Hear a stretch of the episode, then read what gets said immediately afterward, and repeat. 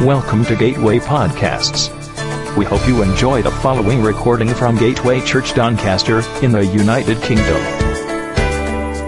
For more podcasts and information about Gateway Church, please visit our website, gatewaychurchdoncaster.org.uk. Thank you for listening.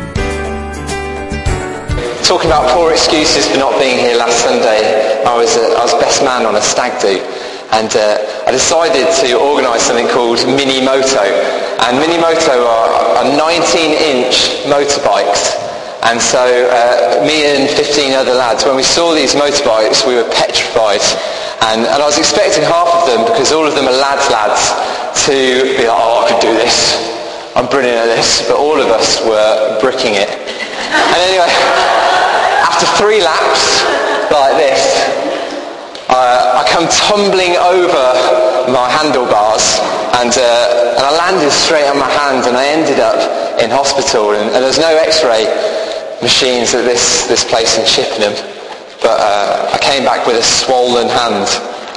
And when you go to hospital and you come back with a swollen hand in front of 16 men, didn't win me many man points. So anyway, we're back, and today we're looking at being a people of sacrifice. And it's been amazing about the, the worship songs that we've been singing today, but also the words that have been brought about sacrifice, about Jesus shedding his blood for us. Now sacrifice by definition is offering or giving up something as an act of worship.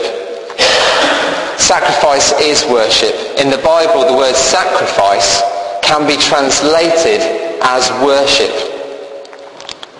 This is helpful because what we make the greatest sacrifices for really is what we truly worship.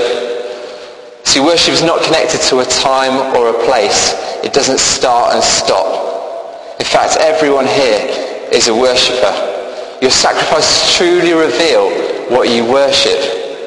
If we eat and drink to excess, we are worshipping our stomachs and sacrificing our health. If we worship our relationships with each other, we're sacrificing our intimacy with God. If we worship sex, we're sacrificing intimacy with God and our spouse. Now there's no greater sign at the moment of people worshipping than the Euros being on. Now, uh, I am one of these people, so I'm not condemning these people because I know that I am one of these people. But hundreds of thousands of people are making sacrifices to football, to worship football this summer.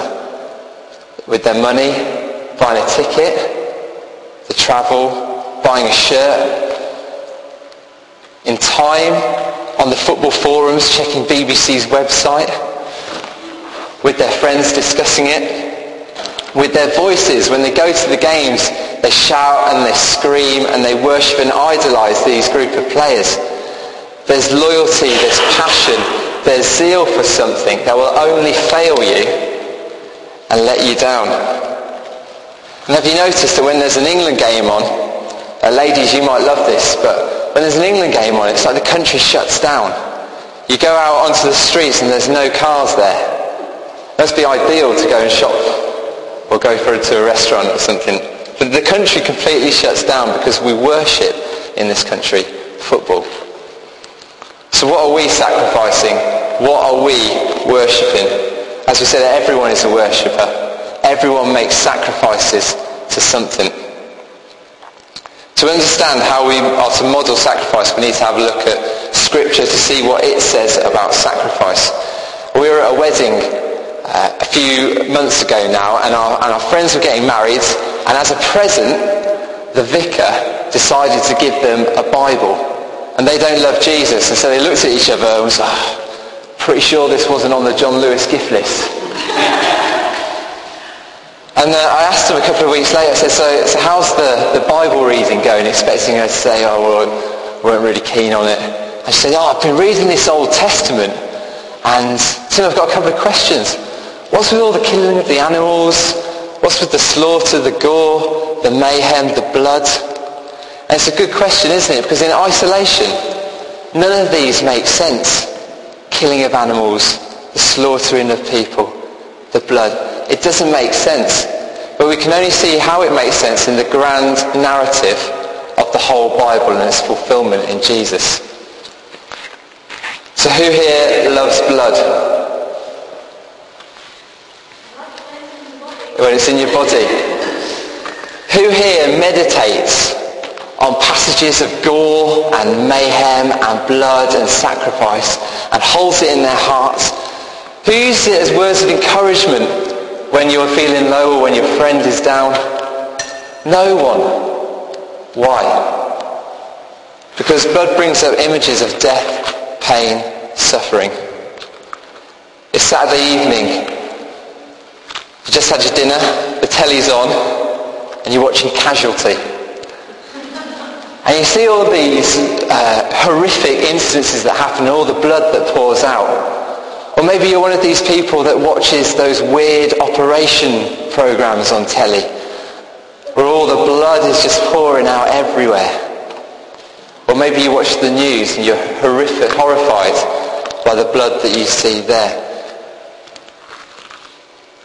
Because when you're watching these things, the sight of blood is shocking, disturbing and troubling. But in the Old Testament, there's 362 references to blood. And in the New Testament, there's 92 references to blood. Because the, the Bible addresses the things that no one else wants to. Because it associates the shedding of blood with sin. And as you're horrified by the shedding of blood, so we must be horrified by our own sin. See, in the beginning, God wanted to be in relationship with us, in community with us, but because of sin, we are separated from God. And because God is holy and just, and we are imperfect, he cannot have a relationship with us. And because of the penalty of sin is death. And the symbolism of death is the shedding of blood. When we think of death, the Bible is pointing us to God's God's holiness and his shedding of blood. But how do we miss the mark? By nature, we miss the mark. In Ephesians 2 it says, by nature we are objects of God's wrath. We were born objects of God's wrath. Because what we all have in common is rebellion. Rebellion against God. We choose the creation over its creator. We want God's stuff, but we don't really want him.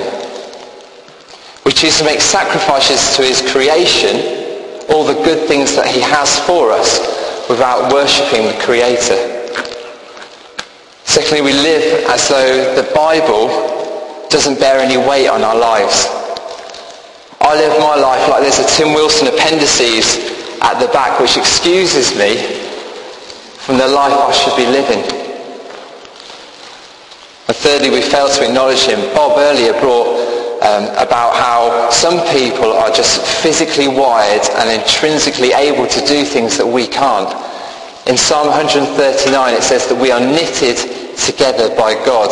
So we're physically wired and then we're given all the other things that make you special.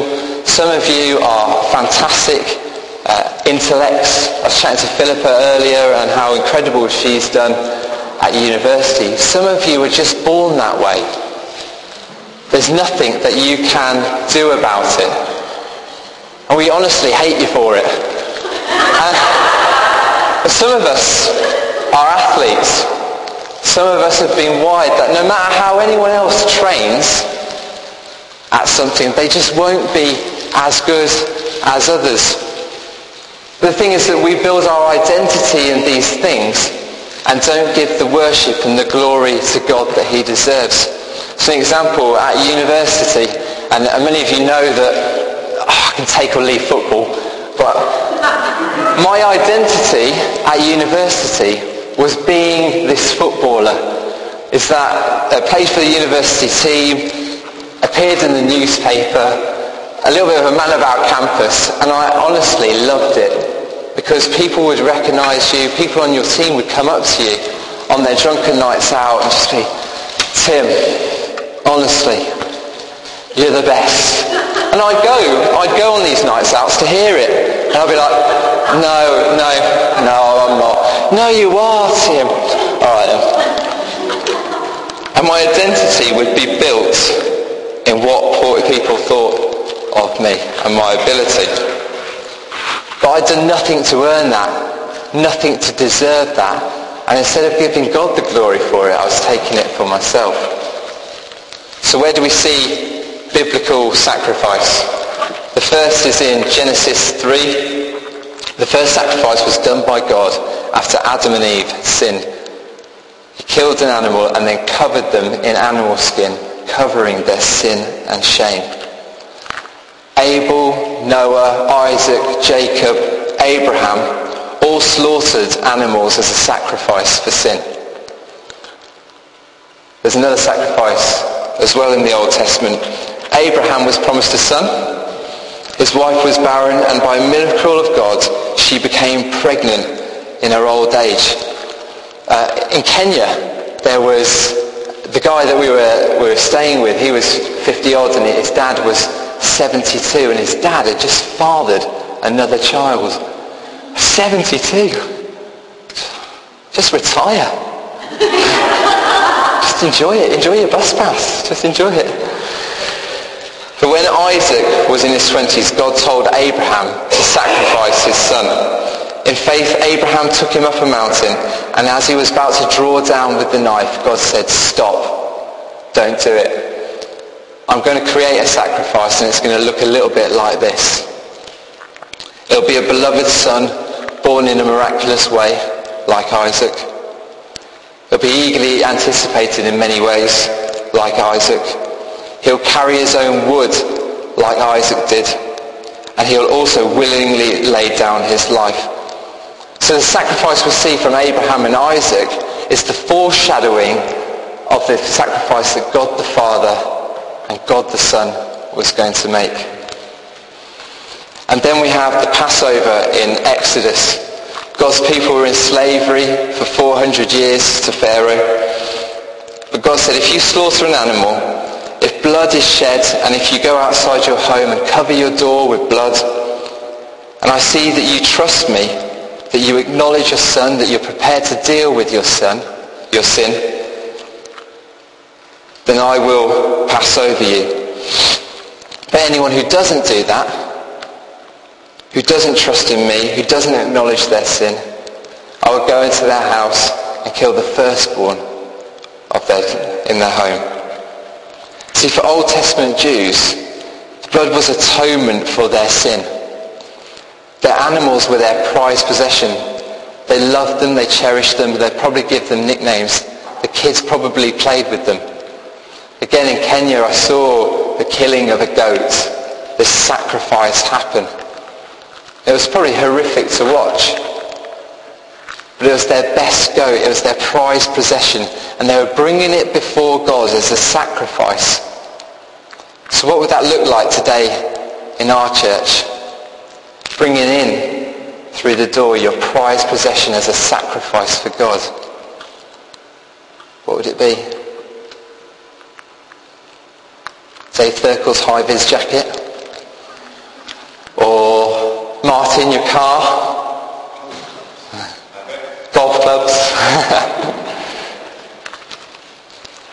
and they'd lay their hands on these things and they'd be naming the sin that they did as they were watching their prized possession being destroyed. And they'd walk away feeling that complete weight of sin. That the animal didn't deserve that. I did. But there was a problem with this old covenant. The first one was that it didn't forgive sin. It dealt with it, but it wasn't sufficient. God wasn't happy with it. Second problem is that it highlighted outward expressions of love to God, but no inward devotion to him. In Hosea 6, 6 it says, I desire mercy, not sacrifice, an acknowledgement of God rather than burnt offerings. Because people would be bringing these sacrifices, crying out to God, naming their sin, expressing worship, but still not love God. And that can happen in the church today. You can come along, you're welcome. You can sing the right songs, you can raise your hands. You can buy a Bible, you can read a Bible, you can pray. You can wear a checkered shirt. Seems to be in for Christians at the moment. But ultimately, unless you have a transformed heart, you don't love Jesus. It makes no difference. And thirdly, the old covenant was to prepare people for the new covenant. It was sufficient. If it was sufficient, there'd be no need for Jesus. And Hebrews 8, 6 to 7 says, But the ministry that Jesus had received is as superior to theirs as the covenant, of which he is the mediator, is superior to the old one, and is founded on a better promise. For if there had been nothing wrong with the first covenant, no place would have been sought for another. So what about this Jesus? In Luke, we see Jesus sitting down with his disciples, with his best mates. And it's the Passover, the Last Supper. And he's there and he says, this is my blood, the blood of the new covenant that will be shed for your sins. And this is the first time that this had ever been said.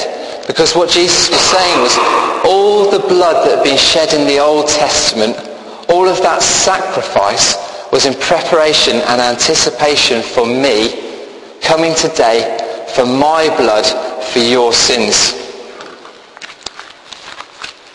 Shortly after that, where did Jesus go? He went to the Garden of Gethsemane. And what did he do? He prayed and literally sweated blood. He was arrested, beaten, whipped, crucified, thorns in his head, nails in his hands, his feet, sword in his side. At the foot of the cross, a pool of blood. Isaiah prophesied hundreds of years before that Jesus on the cross would be so disfigured you would not even recognize him. And as Owen said earlier, his final words were, Father, forgive them. It is finished. He had completed what he was sent to do. So why aren't we slaughtering goats today? Because Jesus paid the ultimate sacrifice. Owen said earlier about that great transaction, and Martin Luther calls it the great exchange. His perfection for my imperfection, his obedience for my disobedience, his blessing for my curse, his life for my death. In 1 Peter it says that we are redeemed by the precious blood of Christ. By the blood of Christ and his sacrifice. Not redeemed by me, not redeemed by anything that I could possibly conjure or do, but redeemed by that precious blood of Jesus Christ. Romans 5, 8 says, God demonstrates his own love for us in this while we were sinners, Christ died for us. And when we look at the sacrifice of Jesus, we need to see two things. How horrific our sin is, but how incredible is God's love and affection for us. So what's our response? What's our sacrifice that we need to make? I take us to Luke 14, 25 to 27. It says, now great crowds accompanied him, and he turned and said to them, If anyone comes to me and does not hate his own father and mother, and wife and children and brothers and sisters, yes, and even his own life, he cannot be my disciple. Whoever does not bear his own cross and come after me cannot be my disciple. In Mark 8:34, if anyone would come after me, let him deny himself and take up his cross and follow me. Because salvation costs us nothing. Jesus did it. He paid for it. He bought it. It's free. It's by Jesus' grace that I am saved. It cost me nothing. But discipleship will cost us everything. Salvation occurs in a moment, but discipleship takes a lifetime. Salvation is something that God has done in you, for you. Discipleship is something we do together with God. Sadly, many preach a life of that decision and never take into account the cost of discipleship. And so in the church, we get people who are disillusioned with Jesus when hard times hit, rather than get a devotion to Jesus. Jesus isn't a salesman. He's not trying to market anyone, sell anyone, con anyone in any way. He wants to be absolutely brutally honest with us about what it truly means to be a disciple. A disciple is someone who loves Jesus, obeys Jesus, worships Jesus, follows Jesus, serves Jesus. Yes, you believe Jesus, but it's more than that. A disciple is more than that. He says something quite shocking. If anyone comes to me and does not hate his own father and mother and wife and children and brothers and sisters, and yes, even his own life, he cannot be my disciple. No one teaches about love more than Jesus. What Jesus did on the cross, as we were singing about earlier, was the greatest act of love. So when we're looking at this passage, and Jesus used the word hate, what he's saying is, you cannot be devoted to any person or anything above me. What in the world is Jesus talking about? He's saying that in a relationship with him needs to be altogether different to any other relationship that you have. He needs to be our priority. He needs to be top of the food chain. Practically, what this means is that sometimes we face relational pressures as a disciple to quit devoting our lives to Jesus. You may have heard it. Why are you going to church? Can't you stop reading your Bible? Stop telling our children about Jesus. You might be in the workplace. Quit talking about Jesus. You see, we face all these relational pressures all the time and if Christ isn't our priority, if Christ isn't the top of the food chain, then we will quit on him. And in light of that, you have to make a decision. Who is priority? Because in certain countries and cultures, it is actually a death sentence to consider yourself a follower of Christ. In some Muslim countries, when you are, uh, when you raise your hands for Jesus, then the family will, will have a funeral on your behalf, even though you're still alive. And some will even kill you as an honor killing. And Jesus is saying if you're going to uh, follow him, we need to expect that. So who is it that we would choose over Jesus? Who is it that we continually choose to worship? over Jesus. To be a disciple is to walk in the footsteps of Jesus. Jesus' friends turned his back on him. Jesus' family thought he was a nutter. People closest to him betrayed him. Peter, Thomas doubted and denied him. But Jesus followed through that. So when we are facing these pressures, he is the perfect person to draw on because he has experienced these things. There's one mission organisation that when you ship missionaries out around the world, they pack all their belongings in a coffin. How morbid. It says in a very clear way, I'm going to die. I'm going to go and talk about Jesus until I die. It might be a short while, it might be a long while, but it will happen and they would write a final farewell letter to the pastor of their local church. And here's one of the letters that one of the uh, young missionaries wrote to the pastors of her church. Said, Dear pastor, you should, be only, you should only be opening this letter in the event of my death. When God calls, there are no regrets. I try to share my heart with you as much as possible. My heart for the nations I wasn't called to a place, I was called to him. To obey was my objective. To suffer was expected. His glory my reward. The missionary heart cares more than some think is wise. Risks more than some think is safe. Dreams more than some think is practical. Expects more than some think is possible. I was not called to comfort or to success, but to obedience. There is no joy outside of knowing Jesus and serving him. I love you. I love my church family. See, my desire, my prayer for you and for me is that we have this radical flavour, that we will risk, love, serve, sacrifice, have joy, have adventure, all for the sake of Jesus Christ. In 1939, there was a guy called Howard Guinness, and he was one of the early pioneers for the International Fellowship of Evangelical Students. And he wrote a little book about sacrifice and said, Where are the young men and women of this generation who will hold their lives cheap and be faithful even unto death? Who will lose their lives for Christ, flinging them away for love for him? Where are those who will live dangerously be reckless in this service? Where are the men of prayer? Where are the men who count God's word of more importance than their daily food? Where are the men who, like Moses, commune with God face to face as a man who speaks with his friend? Where are God's men in this day of God's power?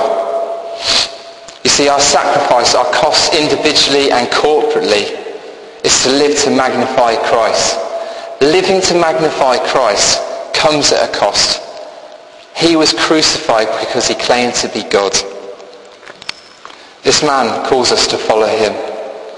See, sacrifice and suffering on the road to Calvary is not merely just a way of magnifying Christ. It is the means of magnifying Christ. His beauty shines most brightly when he is treasured above everything, above health, wealth, and life itself. And when we embrace the joy, the cost of following Christ, his worth will shine in this world. Paul had one passion, to boast in Christ and to count him as Christ crucified. To be a people of sacrifice, we need to live as though our lives show the worth and wonder of Jesus Christ. All other roads are lives wasted. John Piper says this, what a tragic waste when people turn away from the road of love and suffering. All the riches of the glory of God are in Christ on that road. All the sweetest fellowships with Jesus are there. All the treasures of assurance, all the ecstasies of joy, all the clearest sightings of eternity, all the humblest affections, the tender acts of forgiving kindness, all the deepest discoveries of God's word, all the earnest prayers, they're all taken up on the Calvary Road where Jesus walks with his people. Take up your cross and follow Jesus. On the road, and this road alone, life is Christ and death is gain. Life on every other road is wasted. So in light of Jesus' life, death, resurrection, our challenge to be a people of sacrifice is to pick up that cross and follow him. We hope you enjoyed this podcast. Don't forget to visit gatewaychurchdoncaster.org.uk